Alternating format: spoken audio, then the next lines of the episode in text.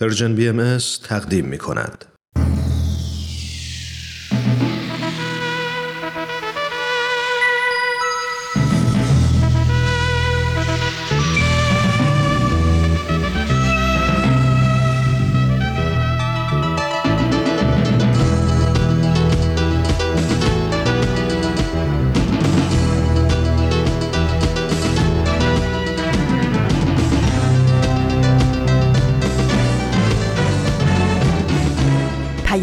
دوست. برنامه ای برای تفاهم و پیوند دلها.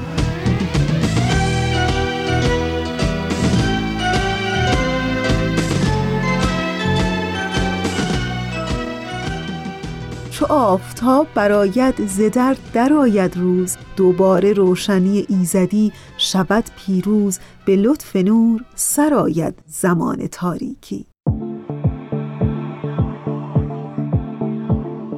به پیام دوست یک شنبه ها از رسانه Persian BMS خیلی خوش آمدین. من فریال هستم و در دوازده تیر ماه سال 1401 خورشیدی مطابق با سوم ماه ژوئیه 2022 میلادی همراه با شما.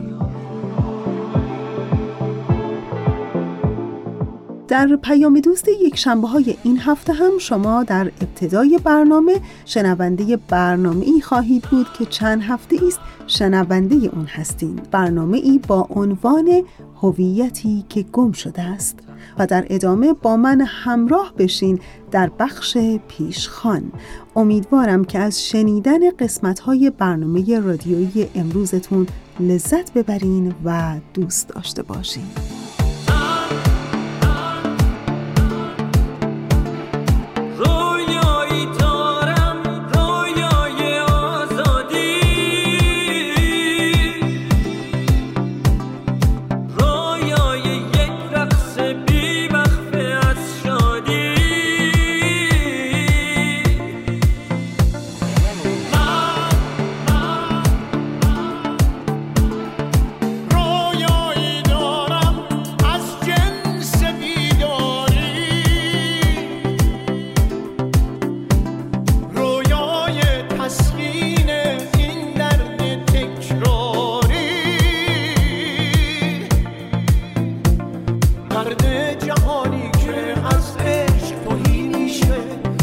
درختی که میخوشه از ریشه درد زن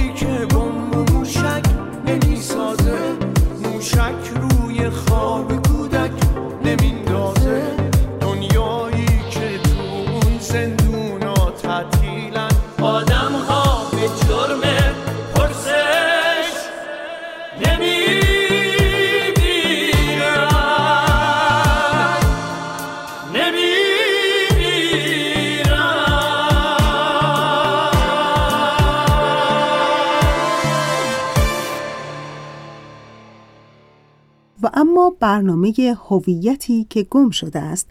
بله قسمت دیگری از این مجموعه برنامه برای شما آماده پخش شده که ازتون دعوت می‌کنم به این برنامه گوش کنید. این برنامه کاری است از Persian BMS هدف اصلی Persian BMS ارائه اطلاعات صحیح و دقیق درباره اصول اعتقادی و باورهای آیین بهایی، رفع سوء تفاهمات موجود در مورد این آیین و تحکیم پایه های مهر و دوستی میان ایرانیان و فارسی زبانان سراسر جهان است.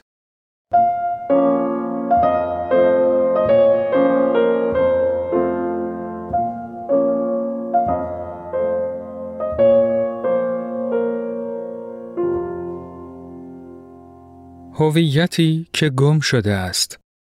این اپیزود به کجا چنین شتابان؟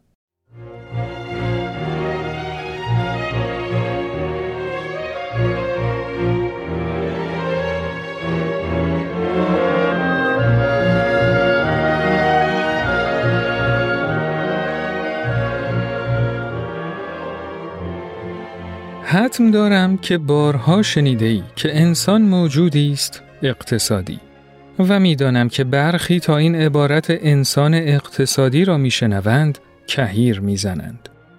من هم تا حدودی با آنها هم رأیم و روزی به تو خواهم گفت که چه ها بر سرمان نیامده است با همین تکبعدی انگاشتنمان. ولی از تو که نمی‌توانم پنهان کنم عبارت انسان اقتصادی بسیاری از جنبه های هویتمان را برملا می سازد.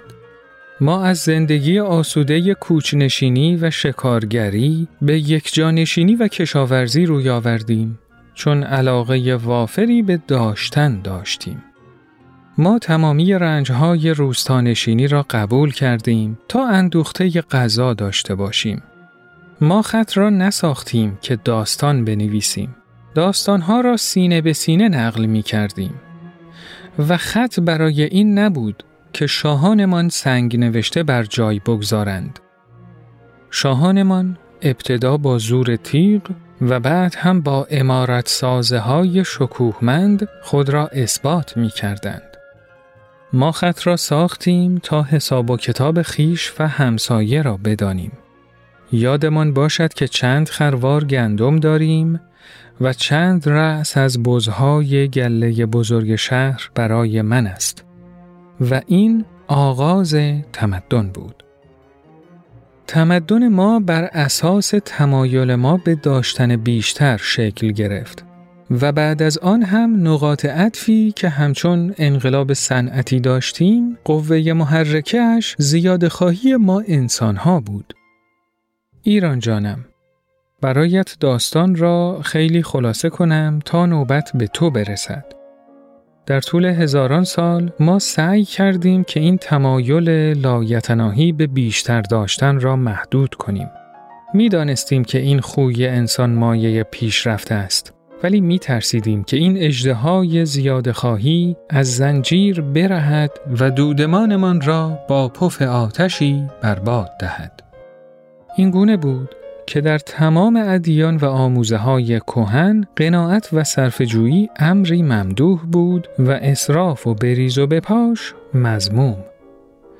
در کمتر فرهنگی فزونخواهی و اطلاف منابع ارزش بود تا اینکه چرخش چرخ روزگار چرخهای صنعت را گرداند و دنیایمان وارد پارادایم دیگری شد. ما خیلی زود مکانیزم دنیای صنعتی را فهمیدیم متوجه شدیم که سفره جادویی پهن شده است که هرچه بیشتر بر گردش بنشینیم بزرگتر می شود و هرچه بیشتر از آن صرف کنیم رنگینتر و مهناتر می گردد. پس به یک باره تمام آن آموزه های قناعت پیشگی را به کنج گنجه ها و بالای تاخچه ها نهادیم و مصرفگرایی را ارزش غالب جوامعمان ساختیم.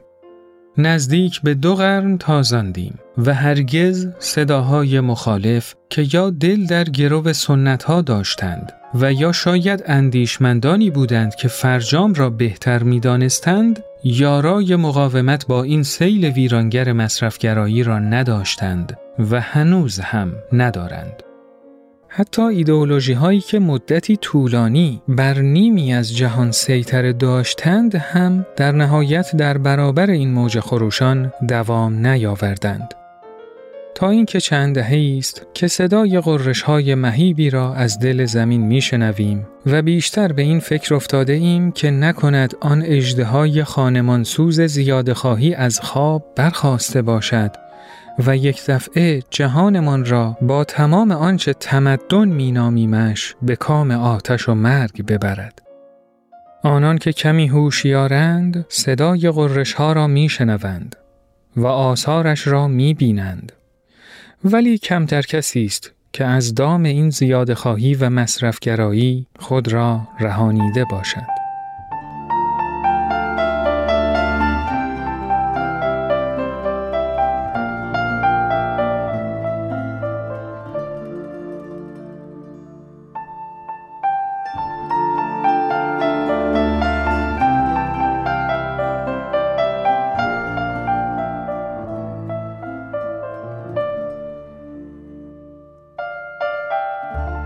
می بینی چه آشفته بازاری است.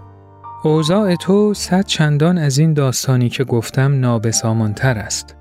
ما بیش از صد سال دیرتر به صورت جدی وارد مسیر صنعتی شدن شدیم و البته زیرساختهایمان به مراتب ناکارآمدتر از غربی ها بود. پای ما لنگ است و منزل بست راز، دست ما کوتاه و خرما بر نخیل. اگر همین 20 سی سال پیش هر فردی که می‌خواست نسخه ای برای آبادانیت بپیچد خیلی راحت می توانست راه و رسم صنعتی شدن آن هم بیشتر به شیوه غربی ها و گاه با نگاهی انتقادی و اعمال اصلاحات را پیشنهاد دهد. البته به غیر از کسانی که مغرزانه هر آنچه از غرب بود را پلیدی می انگاشتند. و یا هنوز دلبسته افکار چپ بودند. اما اکنون اوضاع تفاوت کرده است. ما هنوز به تمام صنعتی نشدیم و در بسیاری از موارد نیز راه را به اشتباه رفته ایم.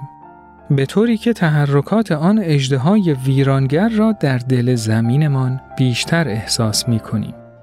این گونه است که تصمیم گیری برایمان سخت می شود. آیا باید جریان صنعتی شدنمان را سرعت بخشیم و امید داشته باشیم که پیشرفت علم اجده زیاد خواهی را مهار می کند؟ آیا باید توبگویان بگوییم که سنتگرایان و چپگراها و همه مخالفان لیبرالیسم غربی درست می گفتند و تاریخ آنها را نفهمیده است؟ آیا باید چشم بر تمام خرابی ها و جنایات حاصل از این نهله های فکری بربندیم؟ آیا باید به دنبال اصلاحات در مسیر صنعتی شدنمان باشیم؟ و یا آیا باید به دنبال راه و رسم نوین دیگری برویم؟ اینها پرسش هایی است که پاسخ دادن بدانها به هیچ وجه ساده نیست و ما ناگزیریم به انتخاب. انتخابی که آینده تو را و آینده دنیایمان را رقم می‌زند.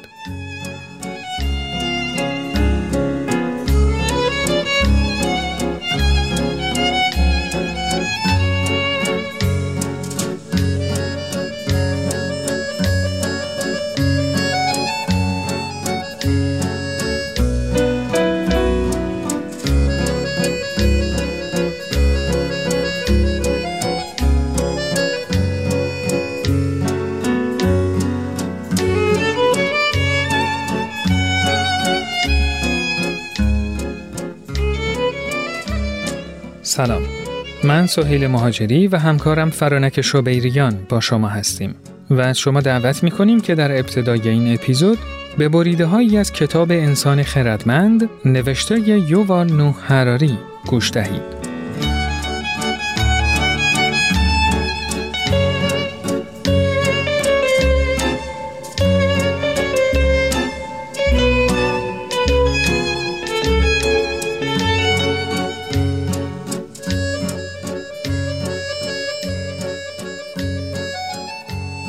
اما گفتن اینکه جامعه جهانی اجتناب ناپذیر است به این مفهوم نیست که نتیجه نهایی لزوما باید همان جامعه فراگیری باشد که اکنون داریم. قطعا می توانیم نتایج دیگری را هم متصور شویم. چرا زبان انگلیسی تا این حد فراگیر است و زبان دانمارکی نیست؟ چرا در جایی که در حدود دو میلیارد مسیحی و یک میلیارد و 25 میلیون مسلمان در دنیا وجود دارد، فقط 150 هزار زرتشتی وجود دارد و هیچ مانوی وجود ندارد. اگر می توانستیم ده هزار سال به عقب برگردیم و این روند را دوباره بارها و بارها به جریان اندازیم، آیا باز هم شاهد گسترش یگانه پرستی و افول سنویت می بودیم؟ از آنجا که نمی توانیم چنین کاری بکنیم پس نمی توانیم جواب درستی به این سوال بدهیم. هر مقطعی در تاریخ یک تقاطع است. برای پیمودن گذشته به حال یک مسیر واحد طی شده است. اما برای ورود به آینده راه های بسیاری از این مسیر منشعب می شوند. بعضی از این راه ها عریضتر و هموارتر و روشنترند و بنابراین احتمال در پیش گرفتنشان بیشتر است. اما گاهی تاریخ یا مردمی که تاریخ را می‌سازند تغییر جهتهای نامنتظره ای دارند. در ابتدای قرن چهارم میلادی امپراتوری روم با طیف گسترده ای از گزینه های دینی مواجه شد. این امپراتوری می توانست به چند خدایی سنتی و گونه خود بچسبد. اما به نظر می رسد امپراتور کنستانتین با نگریستن به یک قرن منحوس پر از جنگ های داخلی به این فکر کرده باشد که یک دین واحد با آموزه های روشن می تواند قلمروش را با آن همه تنوع قومی متحد کند. او می توانست هر یک از های موجود در آن زمان را به عنوان دین محلی خود انتخاب کند. مانویت، میترائیسم، کیش پرستش آیسیس یا کوبله، آین زرتشت، یهودیت و حتی آین بودا. چرا عیسی را انتخاب کرد؟ آیا در الهیات مسیحی چیزی بود که او را شخصا تحت تأثیر قرار داد یا اینکه چیزی در آن دین وجود داشت که برای مقاصد او مناسب تر بود؟ آیا خود او تجربه دینی داشت یا اینکه یکی از مشاورانش توصیه کرد که پیروان مسیحیت به سرعت رو به افسایش هستند و بهتر است او از قافله عقب نماند؟ در واقع کسانی که آن دوره را بهتر از همه می شناختند یعنی آنهایی که در آن زمان زندگی می کردند از همه بیخبرتر بودند. در نظر یک رومی معمولی در دوران کنستانتین آینده مبهم بود. یک قاعده محکم تاریخی وجود دارد که می‌گوید آنچه هنگام بازنگری تاریخ اجتناب ناپذیر می نماید در زمان خودش به هیچ وجه واضح و بدیهی نبوده است. امروزه هم همین طور است. آیا از بحران اقتصادی جهانی خارج شده ایم یا باید منتظر بدتر از این هم باشیم؟ آیا چین به رشدش ادامه خواهد داد تا به ابرقدرت اول تبدیل شود؟ آیا آمریکا استیلایش را از دست خواهد داد؟ آیا ظهور بنیادگرایی توحیدی موج آینده خواهد بود یا فقط گردابی محدود بدون اهمیتی دراز مدت؟ آیا به سوی فاجعه زیست بومی در حرکتیم یا بهشتی تکنولوژیک؟ در مورد تمام این پیامدها می توان بحث های جالبی را دامن زد اما راجع به هیچ چیز با قطعیت نمی توان سخن گفت چند دهه دیگر مردم نگاهی به گذشته خواهند انداخت و فکر خواهند کرد که پاسخ این سوالات بدیهی بوده است لازم است تاکید کنیم که احتمالاتی که برای افراد هر دوران بعید می نمودند غالبا تحقق یافتند. هنگامی که کنستانتین در سال 306 میلادی بر تخت پادشاهی نشست، مسیحیت چیزی بیش از یک فرقه سری شرقی نبود. اگر کسی در آن زمان می گفت که مسیحیت به دین رسمی روم بدل خواهد شد، به همان اندازه به او میخندیدند که امروز کسی بگوید در سال 2050 هارکریشنا دین رسمی آمریکا خواهد شد. در اکتبر 1913 بلشویک ها یک جناح رادیکال محدود روسی بودند. هیچ فرد معقولی پیش بینی نمی کرد که در ظرف فقط چهار سال آنها بر کل کشور چیره شوند.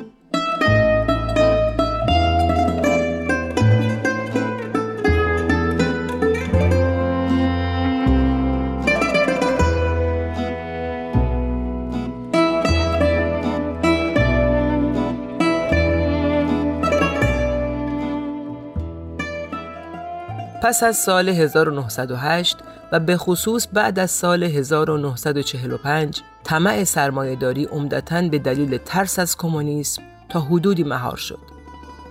اما بیعدالتی هنوز حکم فرماست. کیک اقتصادی 2014 بسیار بزرگتر از کیک سال 1500 است. اما آنچنان نامساوی تقسیم شده است که بسیاری از دهقانان آفریقایی و کارگران اندونزی بعد از یک روز کار سخت با غذایی کمتر از غذای اجدادشان در 500 سال قبل به خانه برمیگردند. ممکن است رشد اقتصاد مدرن هم مثل انقلاب کشاورزی فریبی بسیار بزرگ از کار درآید. گونه انسان و اقتصاد جهانی شاید به رشد ادامه دهد اما ممکن است همچنان افراد زیادی در فقر و گرسنگی زندگی کنند. سرمایهداری به این انتقاد دو پاسخ دارد. اول اینکه سرمایهداری جهانی را به وجود آورده است که هیچ کسی دیگری به جز خود سرمایهدارها قادر به ادارهش نیست. تنها تلاش جدی برای اداره دنیا به گونه متفاوت کمونیسم بود که تقریبا از هر نظر بسیار بدتر از کار درآمد و دیگر کسی رقبت به تکرار آن ندارد. در سال 8500 قبل از میلاد شاید می‌شد بر انقلاب کشاورزی گریست اما برای دست کشیدن از کشاورزی دیگر دیر شده بود. به همین سان ما شاید سرمایهداری را دوست نداشته باشیم. اما پاسخ دوم این است که ما به شکیبایی بیشتری نیاز داریم. بهشت یعنی وعده سرمایهداری در نزدیکی ماست. راست است اشتباهاتی صورت گرفته است. مثل تجارت برده در سواحل اقیانوس اطلس و استثمار طبقه کارگر اروپایی ولی ما از اینها درس گرفته ایم و فقط اگر کمی بیشتر صبر کنیم و بگذاریم کی کمی بزرگتر شود به همه ما سهم بیشتری خواهد رسید. هرگز نمی شود غنایم را به طور مساوی تقسیم کرد. اما آنقدر خواهد بود که هر مرد و زن و کودکی را راضی کند. حتی در کنگو. در واقع نشانه های مثبتی وجود دارند. حداقل اگر بخواهیم معیارهای مادی را در نظر بگیریم. مثل امید به زندگی، مرگ و میر نوزادان و میزان مصرف کالری. سطح زندگی یک انسان معمولی در سال 2014 علا رقم رشد تصاعدی جمعیت دنیا به طور چشمگیری از آنچه در 1914 بود بالاتر است.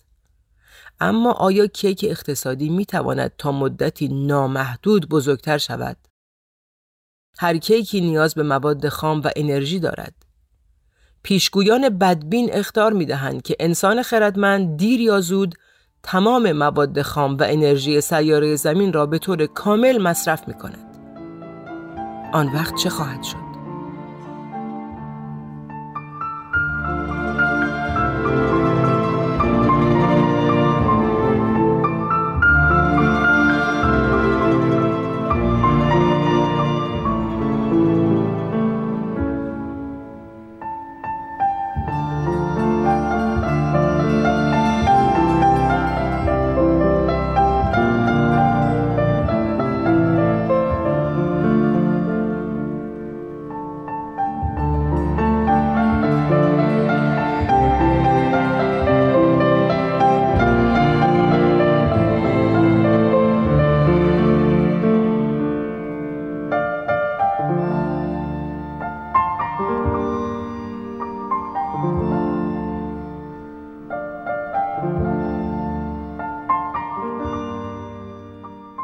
در ادامه به قسمت‌هایی از بیانیه رفاه عالم انسانی از دفتر جامعه جهانی بهایی گوش خواهید داد.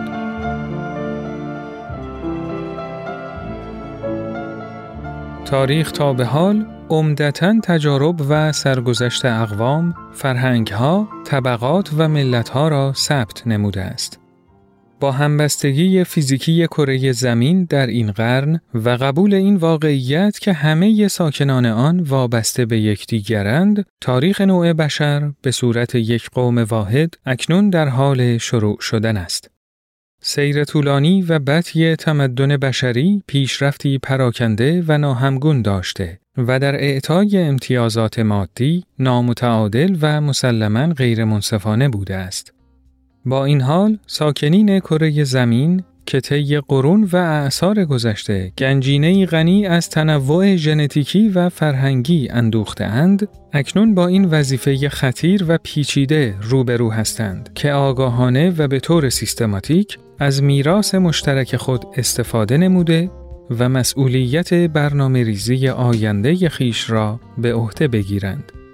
این تصور که می توان مرحله بعدی پیشرفت تمدن را بدون یک بازنگری عمیق بر گرایش ها و مفروضاتی که امروزه زیر ساخت روی کرد به توسعه اجتماعی و اقتصادی را تشکیل می دهد طرح نمود فکری غیرواقع بینانه است و کاملا واضح است که این بازندیشی باید مسائل علمی مربوط به سیاست گذاری، نحوه بهره برداری از منابع، روال برنامه ریزی، شیوه های اجرایی و سازماندهی را در بر گیرد. ولی در حین انجام این کار، یک سلسله مسائل اساسی در رابطه با اهداف دراز مدتی که باید دنبال شود، ساختارهای اجتماعی مورد نیاز، مستلزمات برقراری اصول عدالت اجتماعی و ماهیت و نقش دانش در ایجاد تغییرات پایدار به سرعت چهره خواهد گشود. مفروضاتی که در حال حاضر اکثر برنامه ریزی های توسعه را جهت می بخشد، اساساً بر پایه مادیگرایی استوار است. بدین معنی که منظور از توسعه چنین تعریف می شود. گسترش دادن موفقیت آمیز همان وسایلی که تا کنون از طریق آزمون و خطا در بعضی از نقاط جهان سبب دستیابی مردم به رفاه مادی شده است به تمام اجتماعات دیگر.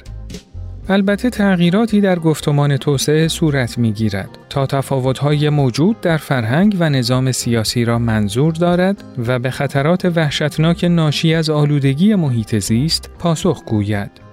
ولی مفروضات زیربنایی مادیگرایانه اساساً زیر سوال برده نمی شود.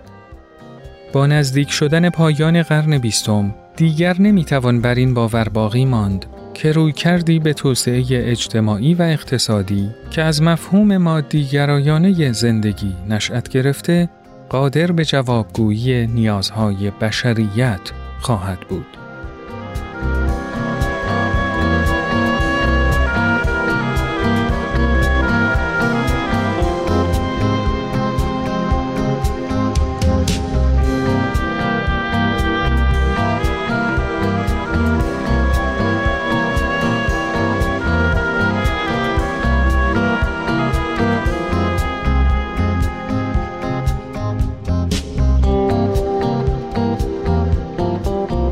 همراهان عزیز من سهیل مهاجری و همراه فرانک شبیریان و دیگر همکارانم در Persian BMS میزبان شما بودیم. موسیقی به کار گرفته شده در این اپیزود گزیده ای از آثار النی کارایندرو آهنگساز مطرح یونانی بود. تا اپیزود بعد خدا نگهدار.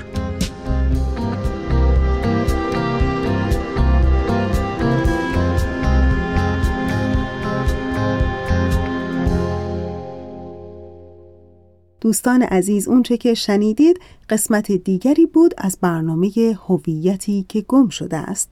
و در همین ابتدای برنامه یادآوری می کنم که صفحه ما رو در شبکه اجتماعی فیسبوک از دست ندین. فقط کافیه در قسمت جستجو Persian BMS رو search کنید و برنامه های دیداری و شنیداری ما رو ببینید و بشنوید و البته حتما هم در قسمت کامنت یعنی نظرات نظرات و پیشنهادها و انتقادهای خودتون رو با ما در میون بگذارید. و در این لحظه از برنامه ازتون دعوت می‌کنم به موسیقی گوش کنین و دوباره برمیگردیم.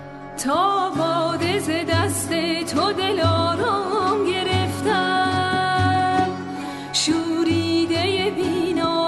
نشان نام گرفتم شوریده بینام و نشان نام گرفتم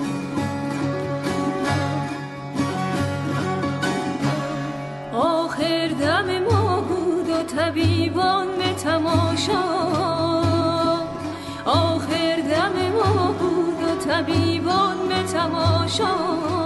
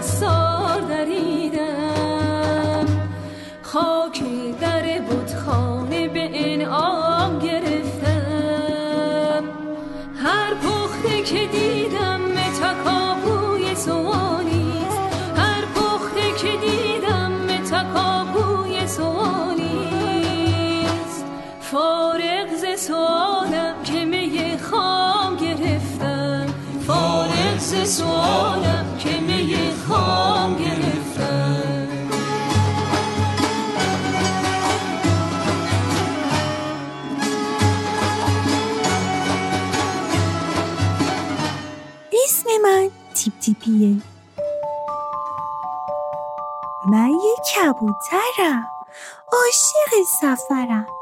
یک جا بر نمیشم. از این شهر میرم به اون شهر. از بالای این کوه و اون کوه میرم تا بالای بلندترین ساختمونای دنیا. آدما و خونه هاشونو از اون بالا می‌بینم. داستانا و آهنگاشونو میشنوم. حالا تصمیم گرفتم هر جا رفتم و هر چیز خوشگلی که دیدم هر داستان و آهنگ قشنگی که شنیدم برای شما که دوستان باشین هم تعریف کنم. پس هر پنجشنبه همراه من باشین.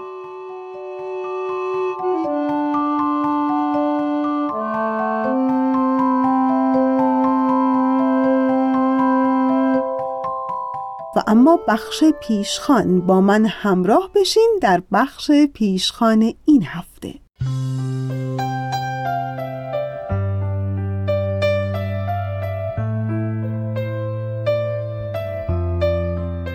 بیشتر از این تصور می کردم که آدم ها تمایل دارن تا شادی هاشون رو با هم تقسیم کنن. به نظرم می آمد که وقتی کسی حس سرخوشی می‌کنه از صمیم قلب دوست داره انرژیش رو به دیگران منتقل کنه و به این ترتیب مسرتش رو تکثیر کنه. البته خیلی از مواقع هم دیدم که اطرافیان در هنگام شادی کسی به جای همراه شدن با او به دنبال دلیلهایی برای ناراحتیشون میگردن و یا با علم کردن خاطره ناخوشایند از طرف به اون شخص احساس نامطلوبی رو منتقل می‌کنن. اما از یک جایی به بعد با آدمهای متفاوتی برخورد کردم که در موقعیت شادی به دنبال تصویه حسابهای قدیمی میگردن. در واقع به جای اینکه شادی هاشون رو در هوا انتشار بدن فقط مکانها و آدمهای خاصی رو انتخاب می‌کنن تا شریکشون بشن. گاهی هم با تمارز سعی دارند که موقعیت هیجان آورشون رو با طلب حس همدردی اطرافیان همراه کنند.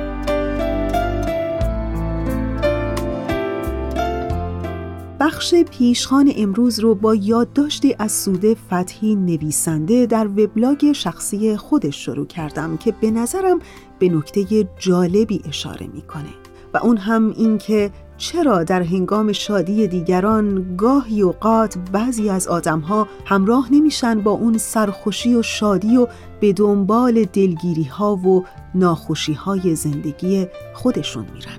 می‌دونین با خوندن این مطلب با خودم فکر می‌کردم که واقعا چقدر مهمه که ما آدم ها در این زندگی های شلوغ امروزیمون با این همه پیشامدهای برنامه ریزی نشده و روزمرگی های ملال آورش در کنار این همه انواع و اقسام ویروس هایی که هر روز از یه جایی سرباز می‌کنن و به جون آدم ها سعی کنیم که در دلخوشی های کوچک زندگی های آدم های اطرافمون سهیم بشیم با اونها همراه بشیم که به قول دوستی می‌گفت وقتی سرخوشی دیگران می‌بینی و شادی دیگران رو حس می‌کنی برای اونها خوشحال باش با اونها همراه باش به جای اینکه به یاد ناخوشی های زندگی خودت بیفتی.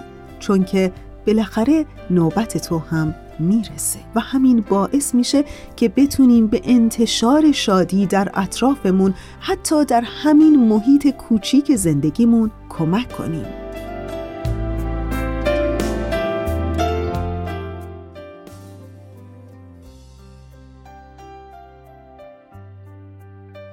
دوستان خوب من.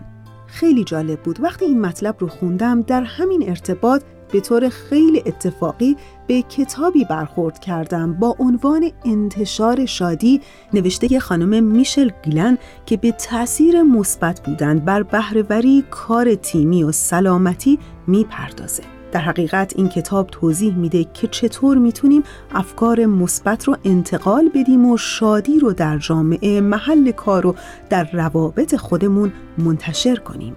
چیزی که سوده فتحی نویسنده سعی داشت در وبلاگ شخصی خودش به نوعی اون رو مطرح کنه.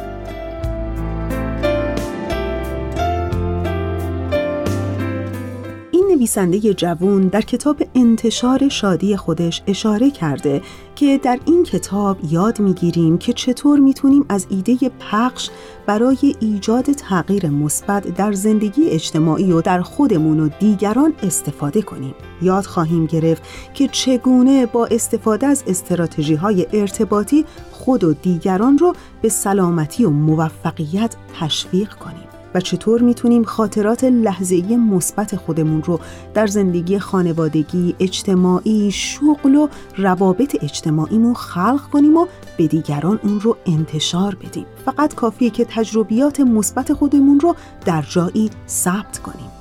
پس بیایم هر اون که در زندگیمون اتفاق میفته از لحظات خوب و مثبت و خوشی در جایی ثبت کنیم و برای دیگران بخونیم و به دیگران انتقال بدیم.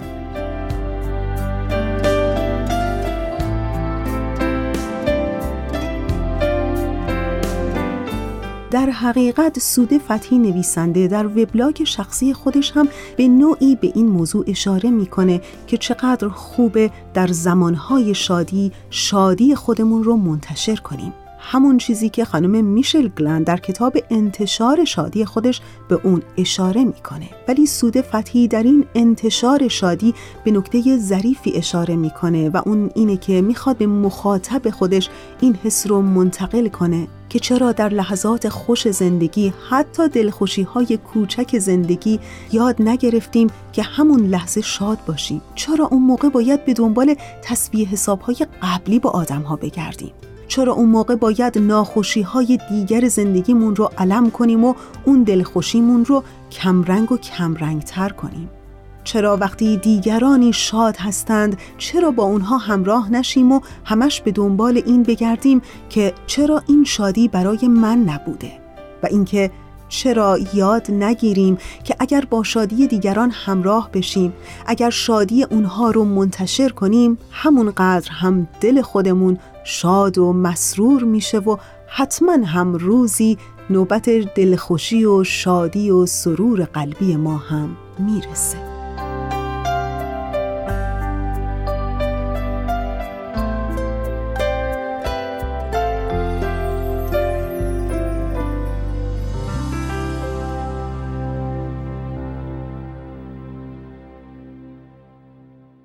دوستان خوب من اون چه که شنیدید مطلبی در ارتباط با انتشار شادی از سوده فتحی نویسنده در وبلاگ شخصی خودش و همینطور اشاره به کتاب انتشار شادی که نویسنده اش خانم میشر گلن هست. که امیدوارم از شنیدن این مطلب لذت برده باشید. تا انتهای برنامه امروز با ما همراه بمانید. یه صبح دیگه یه صدایی توی گوشم میگه. ثانیه های تو داره میره. امروز و زندگی کن فردا دیگه دیره. نم نم بارون می‌زنه به کوچه و خیابون.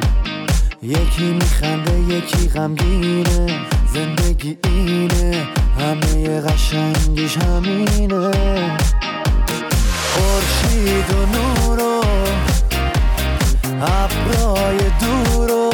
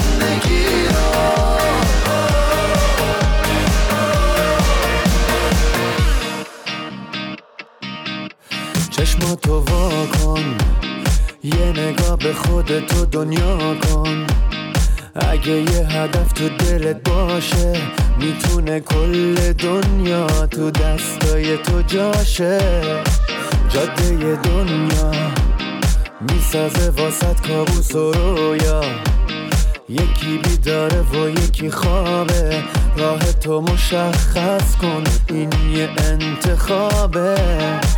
اگه ابرای سیاه و دیدی اگه از آینده ترسیدی باشو و پرواز کن تو فوقای پیش رو.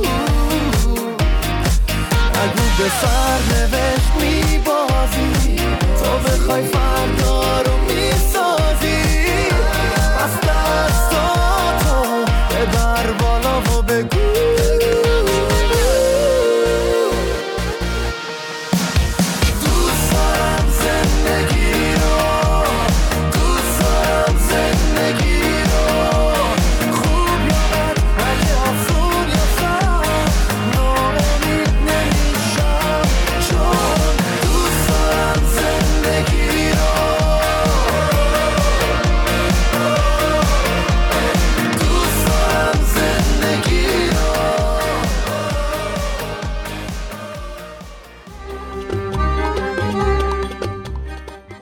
بچه های کوچیکی دارین و نگران آیندهشون هستین و اگه راه حل مناسبی برای مشکلاتشون ندارید به جمع ما پدر و مادرها خوش اومدین.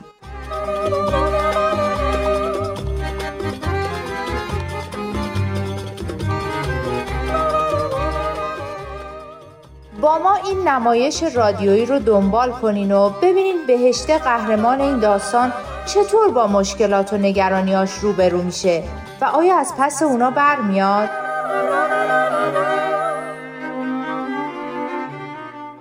نمایش رادیویی آب در کوزه و ما هر پنجشنبه از رادیو پیام دوست شاید با نام چارلز بوکوفسکی شاعر و داستان نویس آمریکایی آشنا باشین و البته شاید هم اصلا به گوشتون نخورده باشه. از شما چه پنهون که حقیقتش خودم هم به تازگی با اشعار و داستانهای این شاعر و داستان نویس آمریکایی آشنا شدم. در کانال اینستاگرام صفحه رو دنبال می‌کنم که اشعار و داستانهای این نویسنده آمریکایی رو به فارسی ترجمه کرده. در یکی از داستانهاش به نکته خیلی جالبی اشاره می کرد که فکر کردم با شما هم سهیم بشم. گفته بود ما برای ادامه دادن هیچ کسی را نداریم جز خودمان. در نهایت همه ما هم روزی به این حقیقت می رسیم که نمی توانیم به هیچ کس جز خودمان تکیه کنیم. می‌دونین شاید غمانگیز باشه ولی در انتها همه یه روز با تمام وجود این واقعیت رو درک می‌کنن که هر چقدر هم که آدم های زیادی دورور ما باشه و دنیا بچرخه و بچرخه باز هم این ما هستیم که باید بر روی استعدادها، توانایی ها و قدرت خودمون تکیه کنیم بر روی پاهامون بایستیم و به دنبال اهدافمون خودمون بدویم.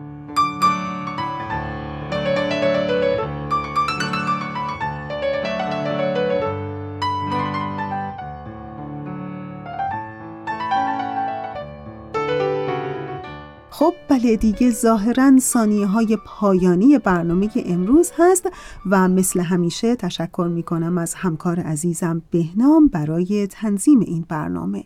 آرزوی حال خوب عشق روشنی دل و شعر و شور زندگی آرزوی همه ما برای همه شماست.